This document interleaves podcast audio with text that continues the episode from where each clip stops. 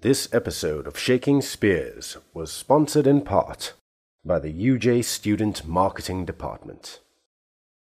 The University of Johannesburg. The future reimagined.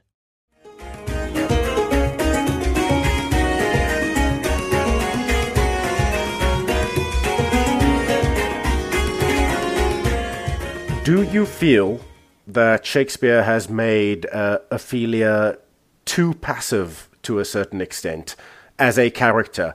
Or do you feel that that leads into her conflict quite nicely? And then afterwards, Claire, I'd like you to answer that uh, from a Gertrude perspective, uh, because obviously, Claire, in addition to directing, producing, and um, feeding the cast members who are idiots, um, also plays Gertrude.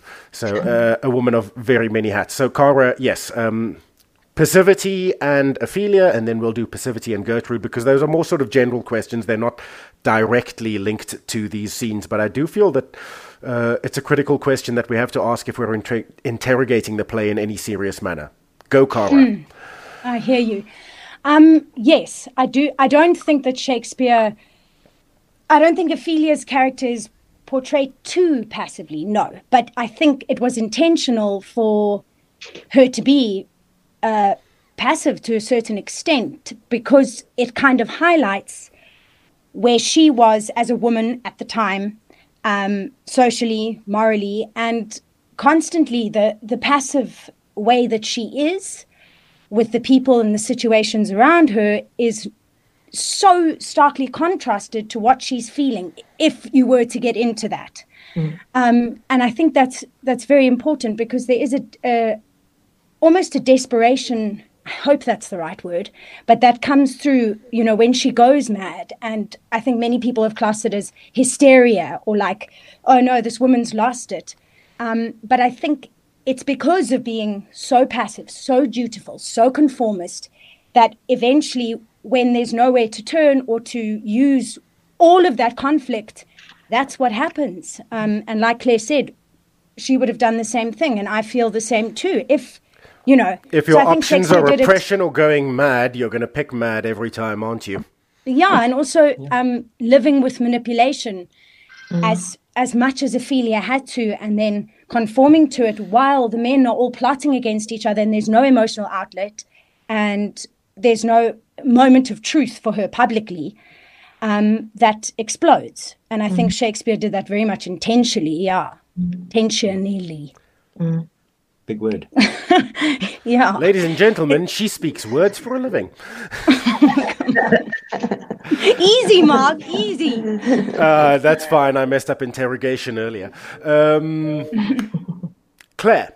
Yes. Uh, on your side for Gertrude, and in terms of her very odd status in court um, and how she matches up to the idea of a passive character. Um, would you like to speak to that for a little bit? Obviously, for the history, I'm sure that all of you know this, but Gertrude was married to Hamlet's dad, better known as Hamlet Sr., or Ooh, I'm a ghost now. Um, after his death, she marries his brother. Not very uncommon in. Yeah. yeah. But, yeah. but the marriage to the brother was not uncommon in those times and in that society. Uh. So, yeah, speak to us about Gertrude and passivity.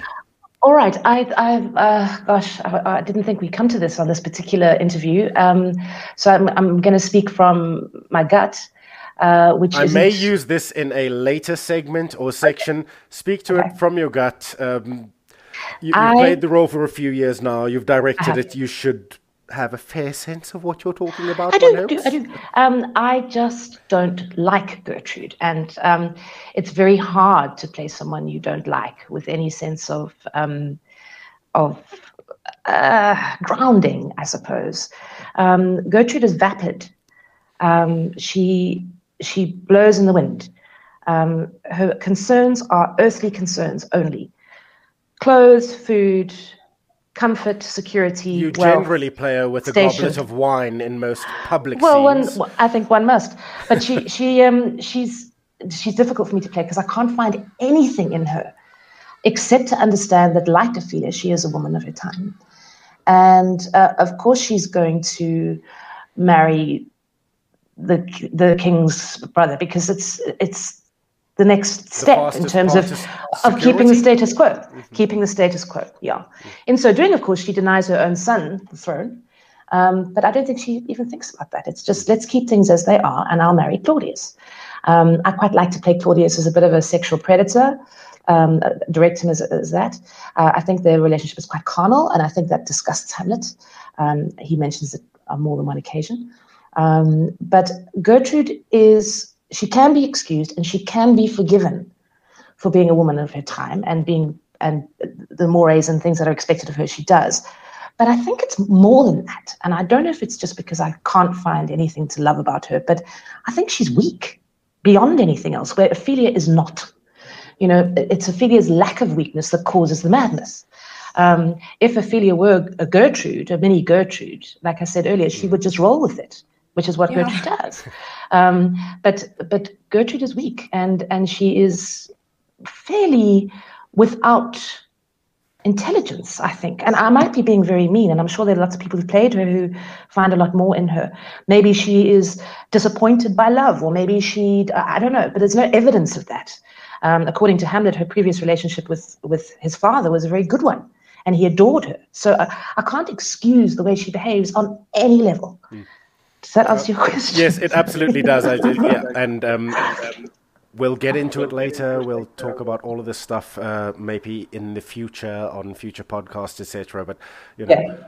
I, I, still have my personal because I play Laertes, and you do have to try your best. Obviously, Claire's saying that she doesn't find much to identify with uh, in Gertrude. Whereas um, with Laertes, I have to find a lot to identify with him, and in terms of Claudius and that relationship, and seeing mm. Claudius in some way as a good thing versus old Hamlet. Mm. And this is something that uh, first with Mike Gritton and then later with Ian Robinson that we discussed. Um, what do we know about old Hamlet? He married Gertrude, he sired Hamlet Jr., and he started three wars. Mm. That's pretty mm. much all that we know. And so the idea of Gertrude as being almost a broken woman, uh, rather than um, a passive one, rather than being a weak woman, the idea of being broken to the will of this great conquering warlike man and hero who obviously young Hamlet is going to look up and, uh, oh, where's dad? Oh, he's coming back. He, he's just conquered the Norwegians. Mm. you know, it, it's it's hard when there are parades being thrown and the spoils of war being thrown around. But that's all a discussion for another day. Right, we have gone very much over time, uh, guys. if you've uh, missed uh, any sections on uh, anything, full podcasts will be available on various platforms. You can check the links below. But there is one question that I'd like to ask all three of you. Um, would you like to end with something that's going to offend the prudes or something that's going to offend the vegans? And vegetarians. Let's go prudes. The prudes, right. Why does Hamlet take so long in the bathroom? Because he can't decide to pee or not to pee. Oh, I knew that was coming. yes, you did.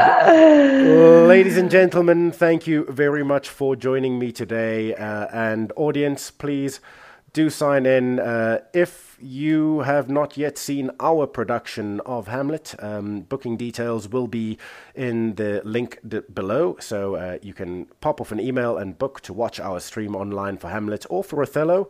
Um, if you're a learner and you're at a school and we haven't actually contacted your school yet, uh, or we haven't been in touch with any of your educators, uh, get on them. Tell them to pop us an email. Um, we do package deals, baby.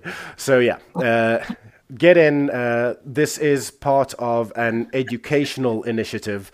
So um, please stop laughing at me, Cara.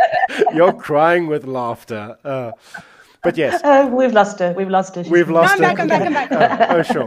But yes, uh, get in touch with us. Uh, Doreen is our booking officer, and um, please, if you are a learner and you're listening to this to try and help you with the understanding of Hamlet. Uh, and or Othello. There are other podcasts on Othello which you'll be able to access uh, in the links. If they aren't there yet, trust me, they're coming. We're just in the process of recording and editing them. But um, I think that the biggest thing is, and um, when we're doing live performances, Claire, as director, always says this in her pre show speech um, Shakespeare is best understood by watching a production of Shakespeare.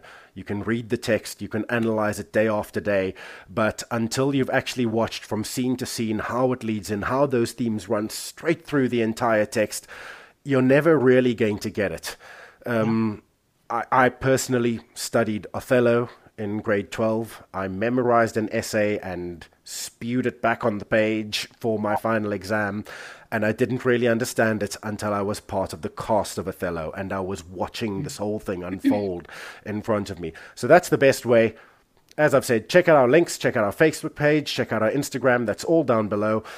And um, good luck with the play. We hope that you've enjoyed everything. A big thank you, Brian. A big thank you, Cara. And a big thank you, Claire. Um, thank you, Mark. Yeah. This is Think Theatre.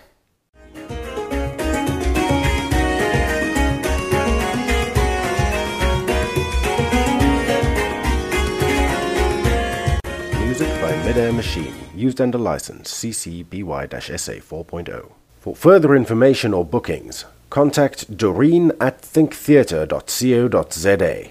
The University of Johannesburg. The future reimagined.